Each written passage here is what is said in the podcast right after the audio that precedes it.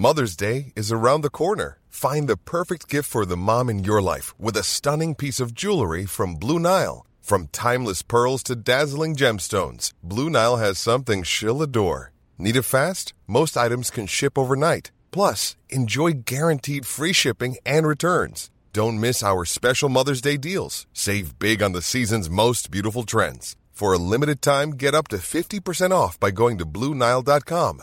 That's Blue Nile dot com.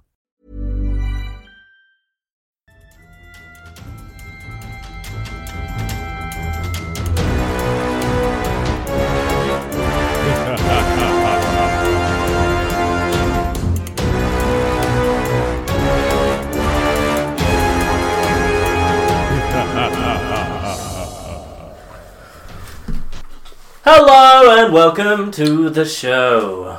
Hey, I'm horny. You trying to smash? Hi, horny. You trying to smash? I'm dad.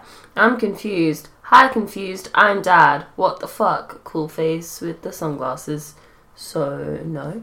And I'm Belinda. How are we going today, guys? Welcome to the podcast. It's you, me, and a poltergeist. We are your weekly fling with paranormal things. That was good. Thanks. Very good. Shout out to our newest patron, Brad. Brad. Hello. Thank you so much for joining the Dark Magicians League. We love you, Brad. You're awesome. Very much appreciate your support. And You're helping us so much. Hope you enjoy all the things we have to offer here. Hell yeah. In the You, Me and a Poltergeist land. And you helped us hit our first stretch goal. Woo! Woo! We can now keep our fridge stacked with Pepsi Max, unofficial sponsor of the show, Pepsi Max. That's right, and I am drinking a nice cold glass of wine. Because you are an... Had a really big day. Okay. Okay? Uh, I worked yesterday, I drank two bottles of wine when I got home. You did? I worked today, I'm having at least one glass. One. I think I overdid it yesterday. I did not realise that you had drunk so much. Yeah. Classic. I was a bit concerned when you bought three bottles of wine. I was like, I know they're cheap and on special, but we might not need three bottles of wine. You know, more specifically, I don't think you need three bottles of wine. I was going to say, this isn't wine. a we thing, yeah, this is because, a me thing. Yeah, exactly. Meanwhile, I buy like one drink at the bottle, I'm just like, hmm. Brayden was tipsy after his one drink, by hey, the way. I haven't drunk in a hot second, and it was two standard drinks, and I drank it within five seconds. Fifteen minutes. No way. Yes, it wasn't that long. Well, I'm a lightweight, but hey. Hey. Cheaper. Yeah. Miss drink three bottles of wine. I only had three glasses of wine that night, two glasses of which I didn't even... Remember. One I didn't even pay for. But they weren't even from my wine that I bought because they were at the dinner. And I drank the rest of that first bottle and the second bottle yesterday. Thank you. And I only just cracked open a new one and I'm having uno glass. Good on you. So. Oh, hot noises. What else is new in the land of you? Nothing much. I've got a seven-day work week coming up. Nice. My work schedule's changed as well to where I am now doing a six a.m. shift, which is always fun. But I can't complain because I'm sure millions of people around the world and people listening right now do that. And I have done it before. Mm-hmm. I was just enjoying my two p.m. to ten p.m. Monday to Friday. Now I've changed. But now you finish at two o'clock and I don't have to worry about racing home to feed the dogs. So what you're saying is it benefits you? It does. Okay. And no, it benefits you too. We get to spend more time together. Yeah. Yeah. True. Instead of you coming home at ten thirty at night, I've been working all day, you've been working all day. And like, we see each other for like a quickie. We watch, uh, I watch Netflix, you sleep, you know. Yeah, exactly. I did enjoy the sleep-ins though. Not having to set an alarm is amazing. But it's alright, I sleep through it, it's fine. I'm pretty sure I sleep the same amount that I'm sleeping now. Yeah. Back then. But I just feel more tired because I have to wake up earlier. I think because you're forced to wake up though as well. Yeah. I it's hate not a that natural nonsense. Wake up. Ugh. How about you set one of those alarms that gradually get louder? Louder. That's what I liked about my Samsung. I don't know. But I got an iPhone that's um, broken. Anyhow, I feel like we haven't been in here filming an episode for a, a minute. Mm-hmm. Mm-hmm. For a while, mm-hmm. honestly. Mm-hmm. Like a week. At least. Mm-hmm. Which Absolutely. is the normal schedule. It's normal, but... but it just feels you've been like... on a different schedule too, so it's been a bit yeah, weird. Yeah, things have mm-hmm. just been changed. I do feel like this week has gone about five days extra. Yeah, you know what I mean? Yeah, too many. Like, I feel like it shouldn't be Sunday anymore. I feel like it should be Wednesday next week. Oh, imagine. That'd be great. Mm. Halfway through the work week already. I wouldn't even be working. I know. I'd be going to get the keys to Mum's new house, moving my stuff in down the stairs. Wait, what? You're moving out? I'm seriously considering it. I drive too much. I want to stop driving so much. I yeah. want to drive twenty minutes to work, not an hour and thirty minutes to work. Mm. Mm.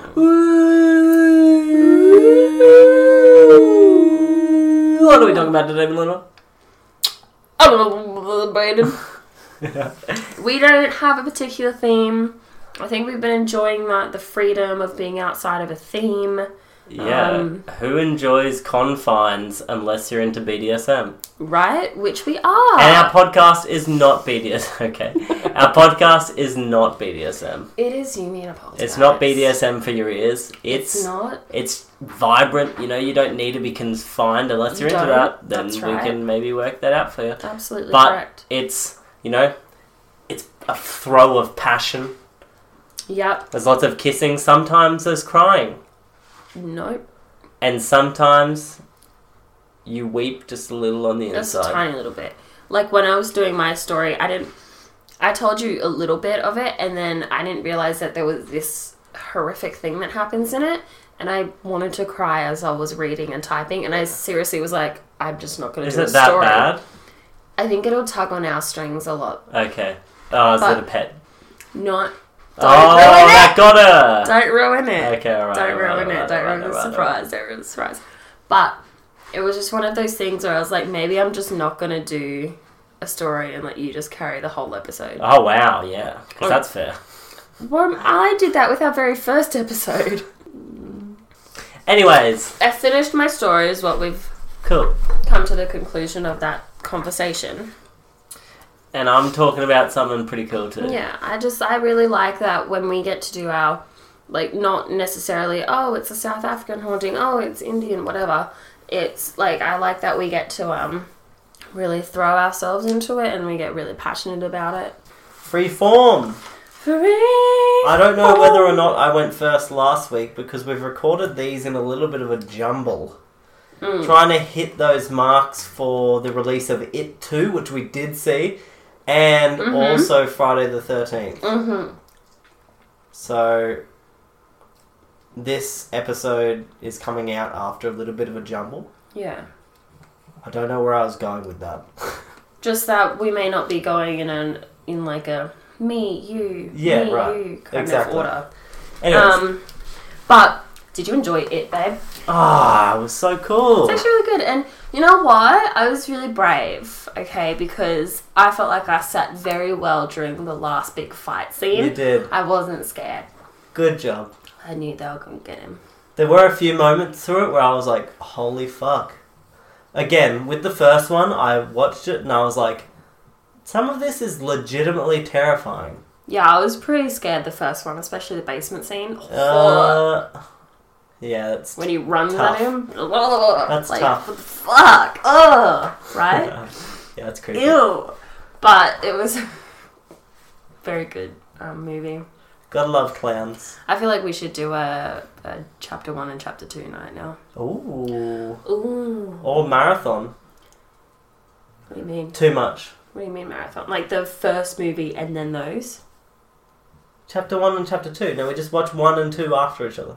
Yeah, that's what I was saying, a chapter one and two night. Oh, I thought you said, I thought you were trying to say, we do a chapter one night, and then we do a chapter two night. No, no, no. I'm no, like, well, that's, that's too And much. I was like, wait, marathon, you mean the full first two and a half hour movie, and then two more two hour movies? Yeah. No, I'm joking. That sucks. We'll all go insane down here. Indeed. Anyway. So, guess what I'm talking about today? What are you talking about today? Is that your new Paw Patrol stuff. Yeah. Trying to... I don't know. I don't have kids. What? Uh, I am going to be chatting about Bancho Sarayashiki, which translates to the Dish Mansion at Bancho. The Dish Mansion. The Dish Mansion. And it will all become very apparent as I talk about this haunting slash ghost story from Japan, which I have to say is my favourite country. Yeah. Every time we know. talk about like going travelling anywhere, he's like, Japan? And I'm like... Nippon? Nippon? I've already been there numerous... Twice. Yeah, numerous. Twice. Not quite numerous. I've already been there twice, but I don't know. I just love it. Anyhow. Brayden's taught me a few things to say. Go on, give him, give him one. I'll be your translator. Um, I don't know. Oh, pressure on me now. Neko. Cat. It's a cat. Uh, Inu. Dog. It's dog. Come on, um, string a sentence. I can't do it. I can't you can. I gotta say it wrong. No, you're not. No. I forgot how to say okay, all good. to eat. I forgot how to say to eat. Tabimas. Tabimas. I almost said Tomsky. Tomsky. Anyways, yeah, I love Japan. And I've been looking for a reason to do Japan hauntings. And hell. And hell. I found it. I didn't really find it. I just decided to do Japan. And a Japanese haunting. And I just went, do I have to do Japanese? And Brody's like, nah, babe, do whatever you want. And I was like, fuck yes! Ah, anyways. So, the as I was saying, the ghost story slash legend is actually based on a real event. And it has been adapted into numerous theatre plays and kabuki shows throughout Japan in its history. So, Bancho Sarayashiki is, well, the story behind it all happened, and the hauntings are reportedly with true origins that originate from a location serving as the ghost story's backdrop, which is Himeji Castle in Himeji, hmm. which is a beautiful place. Like, I've been to Osaka Castle, and it looks similar, like it's similar design, like classic Japanese castle. Yeah. And it's got like beautiful moats and massive walls around it and everything, and it's on this little mountain sort of hill. It's really gorgeous, and the entire outside of it's white, so it looks fairly impressive, if I do say so myself. No, it's fine. This ghost story is the inspiration for one of the world's most famous horror movies. I'm sure that'll become readily apparent as I start describing what exactly the haunting and the story is, Ooh. But we'll leave it for now. Belinda already knows. So, Himeji Castle history, just before I go any further with the haunting and the story itself. It was made in thirteen thirty-three as a fort and a castle, but it was then demolished in thirteen forty-six for reconstruction. And they remade the entire thing. It then went on to fifteen eighty-one, where it was expanded upon. And then in sixteen oh one, twenty years later, it was demolished once more and then expanded upon again. The last expansion came in sixteen eighteen, making it four hundred one years old currently. And the castle itself is known as having amazing luck, having survived four potential destructions. This includes a huge earthquake and a bomb that was dropped onto it during World War Two, which landed through the roof and on the top story, but didn't explode. So it's been that's interesting. It's, it's been given like this sort of mythical status that it's like the indestructible castle, et cetera, et cetera, et cetera. Pretty cool. There was something also about the tiles that they used on some of the walls, and whenever one was broken, they'd go back to the exact same craftsman to get a tile exactly the same made. And yeah. for some reason, these tiles gave it mythical protection as well. Oh. So the place has like an air of mysticism around it. One particular location that is located in Himeji Castle is Okiku's Well. And Okiku's Well is the entire basis behind this interesting story. And it's the supposed haunted, truly haunted spot of the castle itself. So Okiku's Well is sort of given the fame by the story of the Bancho Sarayashiki, which was the story of a handmaiden, or handmaid, named Okiku. And Okiku was just doing her business. She was a very on not pooping or anything, but going about her business, uh, working and whatnot. She was a very honest young lady. Yeah. And she'd always be serving within this Himeji Castle. There was a powerful samurai at the time called Aoyama Tetsuzan. Mm-hmm. And Aoyama fancied... Well, he had a wife, first off. Yes. But he really fancied Okiku. Well, this is how it always happens, right? They get a wife and they're like, oh, I'm bored with that. Yeah. So he was like, I don't want my wife. I want this little handmaiden. And of course, Okiku's like, oh God, I can't be with you. I don't want to be a mistress. He's like, oh, it's fine. I'll marry you. I'll leave my wife for you and everything. And of course, she just was not having any of it. She was an honest young lady and did not want anything. Oh, good on her. And there are numerous sort of different depictions and writings of how this legend exactly is, but some of them have her going and foiling a plan that the samurai Aoyama was making to overthrow the ruler of the castle. Mm. And then others that just have her, the most prominent ones are just her uh, rejecting his advances. Mm. But anyways, so she had a particular job which would be going to polish these ten beautiful plates. Hmm.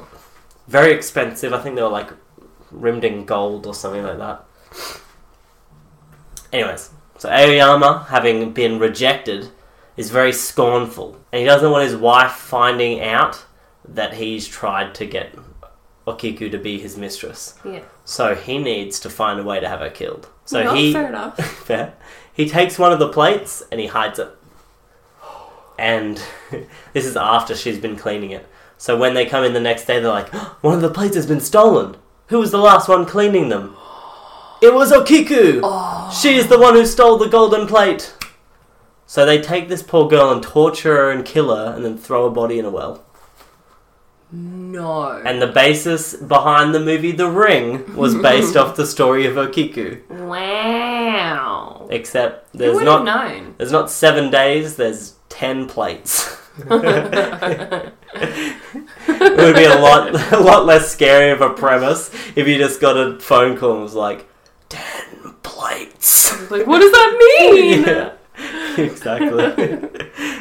So after her death, it was said that Okiku would crawl out of the well every evening and walk towards, or crawl her way over, all dripping wet from the well water, to the plate room, where she would count the plates aloud, and every night getting to the tenth one, where she wouldn't be able to find it, where she'd let out this mournful and blood-curdling scream. And this scream would always keep the samurai Aoyama awake. And it eventually led to his demise by him plunging into madness after many nights of no sleep and this yeah. wild ghost and the knowledge of his deeds. Yeah. The guilt. That's the word I was looking for. Yes. Because he's a fucking asshole. Yeah, exactly. He couldn't just own up to his own promiscuous ways. No. So the haunting now, as it is reported, is that Okiku gra- drags herself from the well at night, mm-hmm. counts the plates, as she has done many times before, before mm. she gets to nine. As she gets to nine, realising there's no tenth plate, lets out the mournful shriek before she returns back to the well. Yeah. Apparently this happened for a while, and there's been sightings and experiences of Okiku at Himeji Castle, mm. but... There's, they also supposedly exorcise the spirit from the grounds. That's what they say, though. But, yeah, the most the most popular attraction in Himeji Castle is the well where supposedly Okiku was thrown down into. Well, yeah, that makes sense. And it is barred off. Did did her body ever get recovered? I don't know. This this would have been six hundred, seven hundred years ago. Okay, so maybe her body's still there, though. Potentially. I think she's actually buried. I read that she was buried somewhere. Then why was her body thrown down into a well? Because he wanted to hide it. So then who, But his crimes eventually became known. He dug it up. No, well, it was just chucked into the water. I mean, brought it up. It wasn't mentioned in the story. Okay. Not that I could see anywhere. Damn it, these are the things I want to know. Mm, yes. Where did the body come from? Where did it go? Where did the body come from? Where did it go? Where did the body come from? Cut my job. Okiku. Okay. Anyways, so sightings of the drenched white dress-wearing Okiku have been rorted, reported at Himeji Castle after the sun has set, and visitors have reported hearing her moans, cries, and screams coming from within the well, and even seeing the drowning Okiku in her final moments where she's attempting to swim and survive. Are you fucking kidding me? That was so perfectly timed, though. So it is said those who hear Okiku's counting become sick. Hmm. And those who hear her full count from one to nine in the scream die. Oh. Yeah. Yeah. So, so that's the grand story of fucking Okiku and the plates. And that was the inspiration, believe it or not, for the, the movie Ring. Ring. That was That's one crazy. Of, there's three big sort of ghost stories in Japanese sort of lore, yeah. And that was one of the big three. What are the others? Oh, I don't know. Yes, you did. I don't. Yeah, come on. I don't know them, but I can tell you some other cool ghost stuff from yeah, Japan. Yeah, all right. All, all right, right, well, you know there's this ghost or spirit in Japan called the Shireme. Yeah, what does he do? Well, the ghost name actually translates one hundred percent into butt eyes. So, in every depiction of this spirit, what it does is it appears as a man wearing a uh, yukata or a kimono, yeah, walking down the street late at night where it meets someone, or someone walks by, a passerby. I believe the most famous and one of the first recounts was of a noble samurai meeting this strange man wearing a kimono. The strange kimono-wearing man says, "Can I have a moment of your time?" The samurai says, "Of course, I will give you a moment of my time." He drops his kimono, revealing himself nude, turns around, flashing his ass, but in replace of his asshole is a giant glowing eye. And that's the Shirame. Looking in your big brown eye. Go push it, push it some more. Oh, there's, there. In some depictions, their eye is actually just his butthole. But in others, he's got to open, like, sort of like squeeze a bit, and the eye is actually inside his anus. So he's got so to he's push got to it out like push, a poop. Yeah, like, you know, there's those weird videos where the people, like, push their eyes out of their oh sockets. God. It's like that, but with a butthole. Anyway, uh, I also remembered something from when I went. It didn't seem like anything at the time, but I'm like, that place is really creepy. So today when I was researching, I looked it up, and supposedly one of the places I've gone is a fairly haunted town. Wow, but maybe that's where you picked up that traveller. I think it was the first time I went. Not the, it was the first time I went, not the second time. Oh, I okay. Picked it up. Anyways, we'll pick something up. I don't know. But there is a place called Koyasan, otherwise known as Mount Kōya. Yeah. And it is a monastery town, and it has one of the biggest, well, the biggest graveyard in Japan on this mountain. I didn't know that, and I I neglected to research that fact before we went there. But that place was creepy. The only way to get there is by this tram, but the tram's built, like, at forty-five degrees, so all the seats are, like, on steps, essentially. What the fuck? And it, it takes you up this mountain. It takes, like, uh, forty-five minutes to get up the top of the mountain. And then when you get there, you catch a little bus into the sort of main strip, but no one's around. There's no tourists or anything, but we stayed at a monastery, which was pretty cool. But they had a curfew. Everyone has a curfew, I think. And no one goes outside after, like, sundown. What the fuck? And I thought that was weird. I'm like, oh, maybe it's, like, bears or something. I'm pretty sure there's bears in Japan. I think there was black bears or some shit. Anyways. It's just, like, all the deers come out to play. Yeah. So I was like, oh, there must be bears or something, or monsters. Because they all have high walls around their houses. And I was like, there's monsters for sure. But now I realise ghosts. Ghosts. And I researched it up.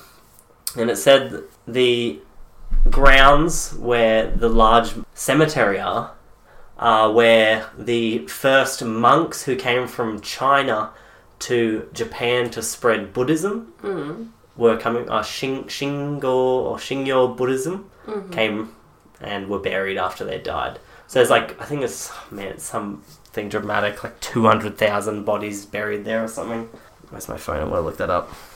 Because I don't want to get that wrong. That's insane. Yeah, so it has over two hundred thousand tombstones. Oh, what? There may be more bodies buried, you know, doubles in graves, et cetera, et cetera. But one of the stories I read was of a tourist who went to this uh, cemetery. Mm. It's not really a cemetery, it's built into a mountain, so it's really beautiful looking. It's like oh, a, a westernized cemetery. So you look at it and you're like, it's not really a cemetery. It's just like cool statues on, like, covered in moss and like massive trees. Oh, oh man, there was this low-hanging fog when we were there. Oh fuck. It's on the top of a mountain, so all the trees everywhere, then this tiny little thing. You're staying in this monastery with high walls, they tell you not to go out after dark. And there's no one on the roads or anywhere. And a lot of the old buildings are, like, covered in moss. So you're just like, this did place you, is creepy. Did you go outside after dark? No, we couldn't, because we'd get locked out of the monastery. Oh, really? Yeah, they like closed. You literally yeah. could not. Yeah, they have to. You have to be back by dark, by after dark, because they closed the gates. So is them. That because of all the ghosts? Or? No, I don't know. I need to. I'll need to do more research. We're going to come back to this in another episode. Okay. But anyways, so one of the... I'd really like to know. Yeah. One of the stories was that he went to the cemetery as a tourist, just sort of taking photos because it's so well known, and uh, this man who brought Buddhism there is buried there along with all these people. And there's two hundred thousand tombstones. And as he arrived, he was taking some photos and he heard some clinking of the traditional wooden shoes behind him. So he turned around and saw all these monks sort of walking along the path and respectfully sort of got out of their way so they could pass. He just went back to taking photos. And after a few moments, he kind of was like, they haven't passed me yet. And he looked back and the you know, whole team of monks that were walking along the path were inexistent. Cool, huh? That's pretty fucking creepy. I feel like I wouldn't mind monk ghosts I feel, of all yeah, things. I feel like they're probably one of the most peaceful ghosts. Super peaceful ghosts. Just, like, not going to do any shit to you. he, he turns around, they're all just like, ah! They don't even charging. Make moaning noises, you know? No, they, they don't. don't. They literally, no. they took a vow of silence. Yeah. They can't. And you pretty, you can be pretty certain they're probably not going to be like a succubus or some shit and try to fuck you. Because they're just a monk. Monk probably got a vow of celibacy as well. A monk just, tr- yeah. Sorry if I'm offending all our monk listeners. Apologies, honestly. Which you never know, we might have a monk listener. You don't know. That's anyways, right. So I thought I'd share that cool story, and that's all I have for you today. Oh, thanks, baby. Why don't you really continue? That. Yeah, I just wanted to let you know that if I was to be haunted, I'd want it to be a Shireme. Okay. I want to be haunted by a butt eye. Okay. Well, I'll see what I can do for you. Thanks. Yeah, you're welcome. Yeah, buy a glass eye and put it in your ass. I'm sure there's a lot of adult stores that sell shit like that. Yeah, hell yeah. I'm not doing it. You know, they, they sell those, like, um... like the tails. Kind of, huh? What? I was going to... Oh, that, that would work too. I was going to say, like, uh... butt plug tails. Sec, how they have those, like, sex dolls that are just the arse. Oh, yeah. Like a fleshlight that's but just the arse. But it's a butt. Imagine a Shireme, one of those. You couldn't really do anything with it, but it's just a problem. Why don't you tell me some stuff? Um, well, I was born on the fifth of January nineteen ninety-seven at a good healthy eight pound something. Um, I was fifty-one centimetres long with blonde hair and blue eyes. That's me telling you something. Tell me a haunting Majigo. A haunting Majigo. Well, there was this one time, and I'm kidding. So, this isn't a haunting per se, it is a possession. Oh. It is. Priscilla's biting my butt, and it actually is Priscilla this time. Hmm. This is more of a possession, and like, you know, take it to your own discussion of what you, if you think it was actually some type of demonic possession, or if you think this guy was just going a bit crazy. Yeah. Alright. So this is about Michael Taylor. Old Mike Taylor. Good old Mikey Tails. Mickey T. Mickey T-Dog. Mike Taylor lived in Ossett, West Yorkshire. York- is it Yorkshire or Yorkshire? Yorkshire. Yorkshire. Yorkshire. It's wherever you want it to be. Depends Michael. Where you're from. Could be Yorkshire. Alright. Could be Yorkshire. Yorkshire. Yorkshire. Ooh, I don't know. That was an interesting voice. Thank you.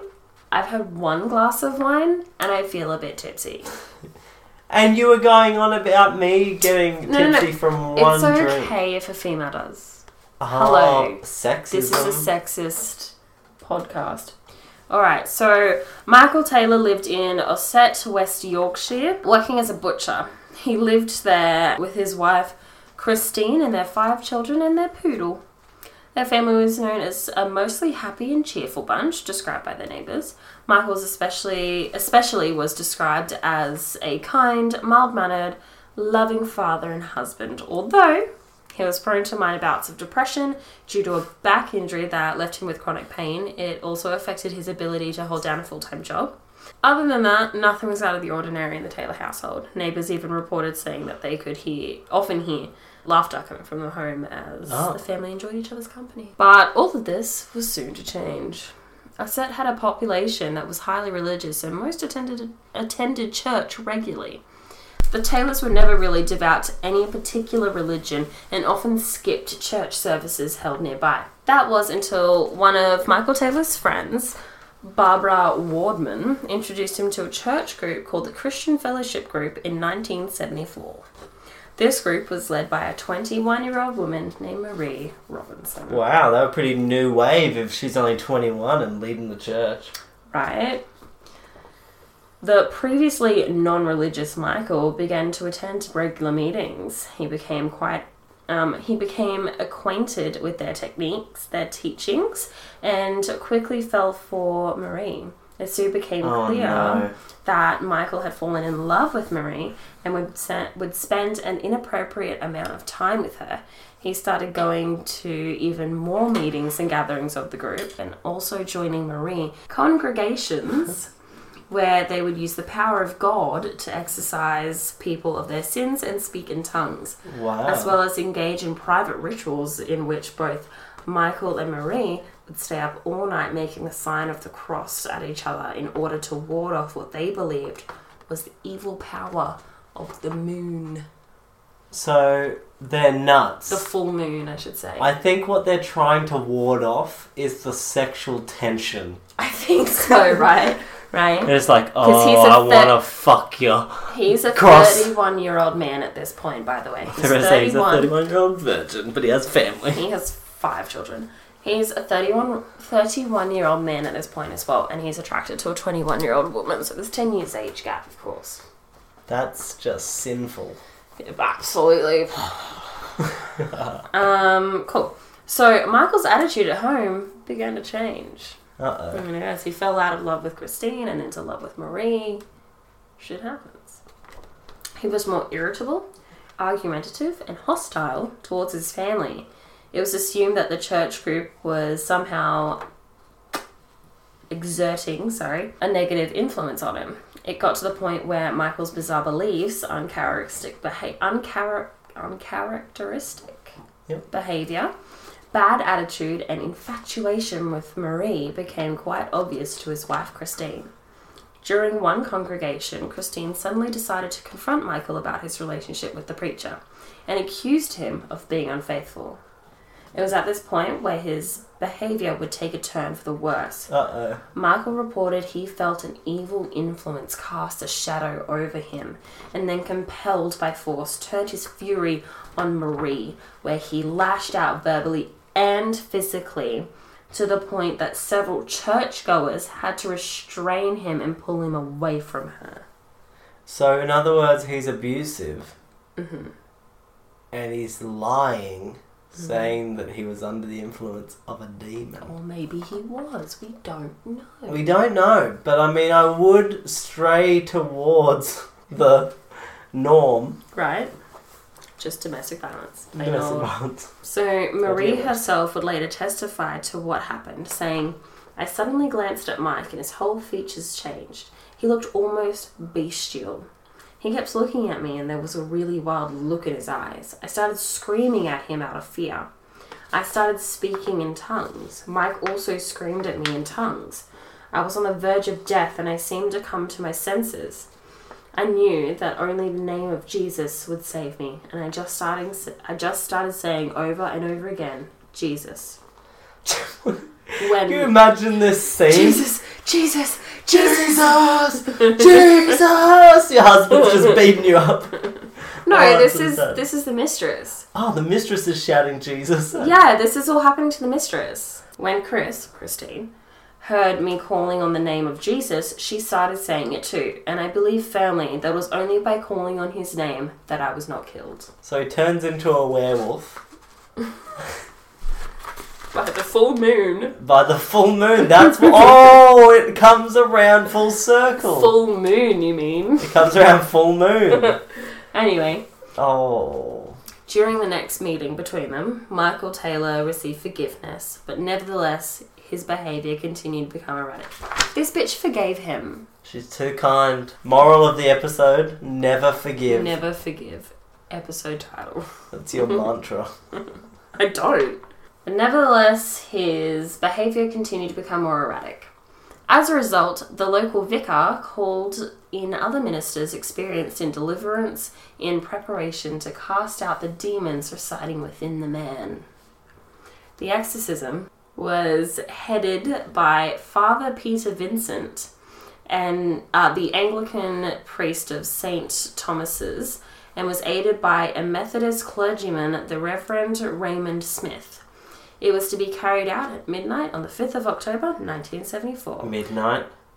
Yep. Full moon. Yep. At Saint Thomas's Church in Gorba. Gorba. Gorba. If, Gorba. Gorba. If you're going to give someone an exorcism, I want to see this person walking on walls, speaking a language they don't know. Walking underwater, opposite of what Jesus oh, did. Oh. Right? Damn, okay. But breathing the water. That's now turned into blood because it's clearly Satan. So it's like a blood mermaid. Hell yeah, that sounds sick. Blood mermaid. I would be a were blood mermaid though because of the full moon. Yeah, of course, of course, of course. But I want to see some shit like that. I don't, I don't, you know, just a bit of anger. Domestic violence doesn't constitute the need for an exorcism. Erratic behaviour. Erratic behaviour. Fuck, I can be erratic at times, I don't... No. You, erratic. Yeah, that's true. I can't. Fuck, no. Okay. You can be erratic at times. I will be. I will be. You're accusing me of shit. Anyways, I don't think erratic behaviour constitutes an exorcism. I want to see that dude doing some weird blood mermaid reverse wear shit. His behaviour got worse, so we don't know how worse it could have gotten, mm. you know? The exorcism lasted through the night and well into the morning. As soon as the exorcism, exorcism began, Michael went into an uncontrollable, into uncontrollable convulsions with attacks of scratching, spitting and biting, which required that he be forcefully tied to the floor. Over the next eight hours, Michael was subjected to having crucifixes shoved in his mouth. Sorry. Oh, hell yeah. This is some dirty shit. Oh, my God. Being doused with holy water, and it's not funny, and being forced to confess his sins, all while growling and snapping at anyone who came near him. The priest in charge of the exorcism claimed that it was ascertained that forty demons inhabited Michael's body, including those representative of incest, bestiality, blasphemy, lewdness, heresy, masochism, and carnal knowledge. Oh, carnal. Mm. How dare he know things that are carnal. Right. These alleged demons did not go easily, each one having to be reportedly dragged out kicking and screaming, and by eight a.m. on October sixth, the priests carrying out the exorcism were exhausted and could no longer continue. It was decided that the exorcism would have to be finished at a later time. You know, great idea. Although the priests claimed that three demons, those of insanity, anger, and murder, were still stubbornly digging their claws into Michael and had not been successfully removed yet. You know what, if they're the three that you're thinking are stuck on him, you keep going. I feel like this might be a post-mortem thing. They've come in and been like, oh yeah, those demons were definitely murder, insanity, and canonologism. Anger. It? Anger. Murder, insanity, and anger. Carnal knowledge was gone at that point. Yeah, well, luckily. Oh, right? Who would want carnal knowledge? But please, leave the insanity, anger, and murder. I feel like the whole internet is a big demon of carnal knowledge. That it is. In a chilling detail, which would later prove to be prophetic, one witness to the terrifi- terrifying exorcism, a minister's wife named Margaret Smith, claimed that she had received a warning in her mind she believed to be from God, which said that the demon of murder was going to escape and kill Christine. Oh. She pleaded with the priest to complete the exorcism, but instead they told Michael and Christine to go home to rest and prepare for the next round, to be performed the following day. That same day at ten a.m., just two hours after the exorcism, Michael Taylor brutally murdered his wife, Christine. He attacked her with his bare hands, strangling her to death. Then, gouging her eyes out and tearing her tongue out, oh. almost tearing her face off. He went on to then strangling their poodle and slaughtered it as well, as well, tearing it practically limb from limb. Damn. He was found by a policeman, naked in the street, covered with blood, who was stumbling around aimlessly and shouting, "It's the blood of Satan," over and over again, man- maniacally. Soon after finding him, the police found the horrific event that had happened on the floor of the home. The bodies sprawled out in pools of blood. Did he kill the children? No. Thank God. Just the mum and their fucking dog. That's sad. At least the kids survived. Fucking poodle. I wonder if they were home. I don't know. The poodle probably defended them. I don't think the kids were home. Such a sensationally bloody crime, along with its bizarre background of demon infestation and exorcisms, took the normally quiet and peaceful town by storm, creating a media frenzy and drawing an intense amount of interest to the subs- subsequent trial. So weird, brutal, and haunting was the crime, and the events leading up to it, that the trial opened with the prosecution barrister, Mister Jeffrey Baker, Q C, telling the jury that they... we're about to witness evidence that will, in quotes, will make it difficult to believe you are not back in the Middle Ages. Damn. Mm. Michael would state during his testimony that he had no recollection of the actual killing, that he had been under the control of evil, evil supernatural forces, and that he had suspected that his wife had also been possessed by demons. During the proceedings, it was pointed out that the Christian Fellowship Group had been more like a fanatical cult, influencing Michael with potent mind control and indoctrination, exacerbating any mental issues he had already had, and at one point the group was described as neurotics feeding neurosis to a neurotic. Damn. And Ooh. As I said earlier, he had suffered with depression. I can imagine all those long nights of not sleeping and just holding your fingers in a cross at and your friends and probably... crosses it. What the fuck? To fight off the sexual tension and carnal knowledge. That probably was very draining on their psyche as well. Must have been. As we learned by the samurai Aoyama. Yep. Blame was also directly levelled at the exorcism itself, with its...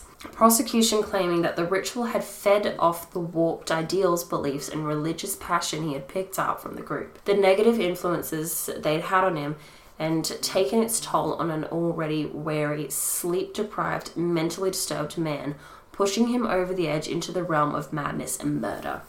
One of the barristers, a Mister Ognall, Q C, had made a statement during the trial illustrating this general feeling of the church's responsibility in the horrific crime, saying, "I'm aware that it is generally regarded as improper for an advocate to express any personal feeling or opinion about the case in which he is engaged. I am afraid I find it quite impossible to observe such constraints in this case. Let those who truly are responsible for the killing stand up. We submit that Taylor is a mere cipher. The real guilt lies elsewhere. Religion is the key. Those who have been referred to in evidence, and those clerics in particular, should be with him in spirit now, in this building, and each day he is incarcerated in Broadmoor. Damn. And not least on the day he must endure the bitter reunion with his five motherless children. In the end, Michael was found not guilty by reason of insanity and was deemed to be both clinically and illegally, and legally, not illegally, and legally insane, after which he was sent to Broadmoor Secure Hospital for the criminally insane. He would remain there for two years, followed by another two-year sentence at Bradford Royal Infirmary before being released back into the world. The aftermath of the bizarre and tumultuous trial brought with it a great amount of public outcry over the use of exorcisms within the church. And indeed, this became the last recorded exorcism to be carried out by the Anglican Church. Even so, throughout the trial and in the ensuing years, the chief priest who had been in charge of the exorcism, Father Peter Vincent, continued to adamantly insist that Michael had indeed been inhabited by demons and that it had been an authentic case of true demonic possession. He would also say of the perceived misplaced blame aimed at him and the church during the trial. "I'm quite convinced God will bring good out of this in his own way, however tragic it was at the time. If the psychiatrist said his crime would not have been committed but for the exorcism, that seems a rather strange thing to say. People will draw their own conclusions." After his trial and sentence, Michael would continue to display odd behaviour, as well as fall into deep depressions and make a total of four suicide attempts over the years. In July of two thousand five, Michael Taylor, still best known for his alleged demonic possession and murder, would enter the news again, where he was arrested for sexually harassing an underage girl. Oh. During this trial... carnal knowledge demon's back. He came back at you. During this trial, his previous charges were deemed to have no bearing on the current case. He showed a low to medium risk of reoffending, and this plus his lack of any previous convictions of sexual-related crimes led to a light sentence of a three-year stint of community service and further psychiatric treatment. Huh. Is no. he crazy? Is he possessed? Was it the church? Maybe. But... fun fact, Taylor's case makes a prominent appearance in David Peace's novel nineteen seventy-seven, the second of Peace's Red Riding Quartet. Taylor, renamed Michael Williams, is exercised by Father Martin Laws, the series' main villain, and afterward kills his wife Carol by driving a nail into her skull. Jack Whitehead, one of the two protagonists, witnesses the exorcism of Williams and the murder of Carol Williams, his ex-wife, which, as in real life, takes place in Ossett. Oh. So they still use the same town, but different names. That poor town's just getting all the worst publicity. Mm. So this guy's out there right now. Well, yeah. Potentially a werewolf, a were-blood mermaid mm. wolf mm-hmm. is out in public. Mm-hmm. With carnal knowledge. Yeah, all that carnal knowledge. Oh. But how insane is that? That's so insane. How do we how do we know if people are properly being um, assessed for exorcisms and demonic possession when it's when it could just be a cult? Mm. You know? Yeah, very true. I do wonder with exorcisms, because I, in fact, do bel- I believe that possession can happen. I think it could happen. But I don't know whether every single... I definitely know that not every single exorcism can be chalked up to a demon inside of you. No, I don't think so. The voices in your head could be schizophrenia. It could be schizophrenia. And no matter how much holy water and crosses are shoved in your mouth... I feel like that's a bit overkill. Yeah, show him the fucking cross, but why are you shoving it in his mouth? Because he's a dirty boy. Oh, here's some carnal knowledge for you. Shoves crucifix in yeah. there. And then they drenched him wet t-shirt style with in holy, holy water. water. I want to know, did his body start steaming or not? I feel like that's when, when you should know if someone's actually possessed. Damn, boy. If you throw some fucking holy water at them and they get, like, third-degree burns as if it was boiled water. Yeah. But so, just throw boiled water at them. Just throw it. Just, just to happens. prove your point. It's like the old witch trials say.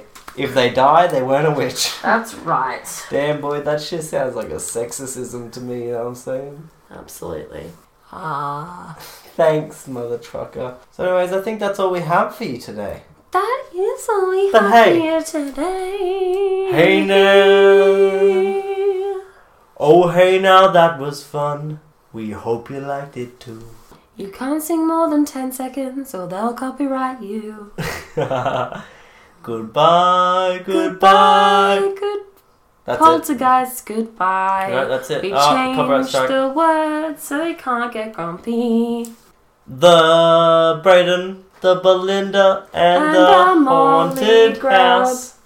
I don't know. I don't know. Anyways, we're tired. Hey. I'm tired. I need to have a shower and do a sleep. do a sleep. If you want to follow us on Instagram, you can at YouMeanAPoltergeist. We are also over there on Facebook and Patreon under the same amount. Thank you to our sponsors. We love you. You patrons make the world go round. Thank you so much. Sorry, I was yawning. Um, we have our own personals. If you want to follow us, mine is Bambi Maccas, B A M B I M A C C A S. That is on Instagram.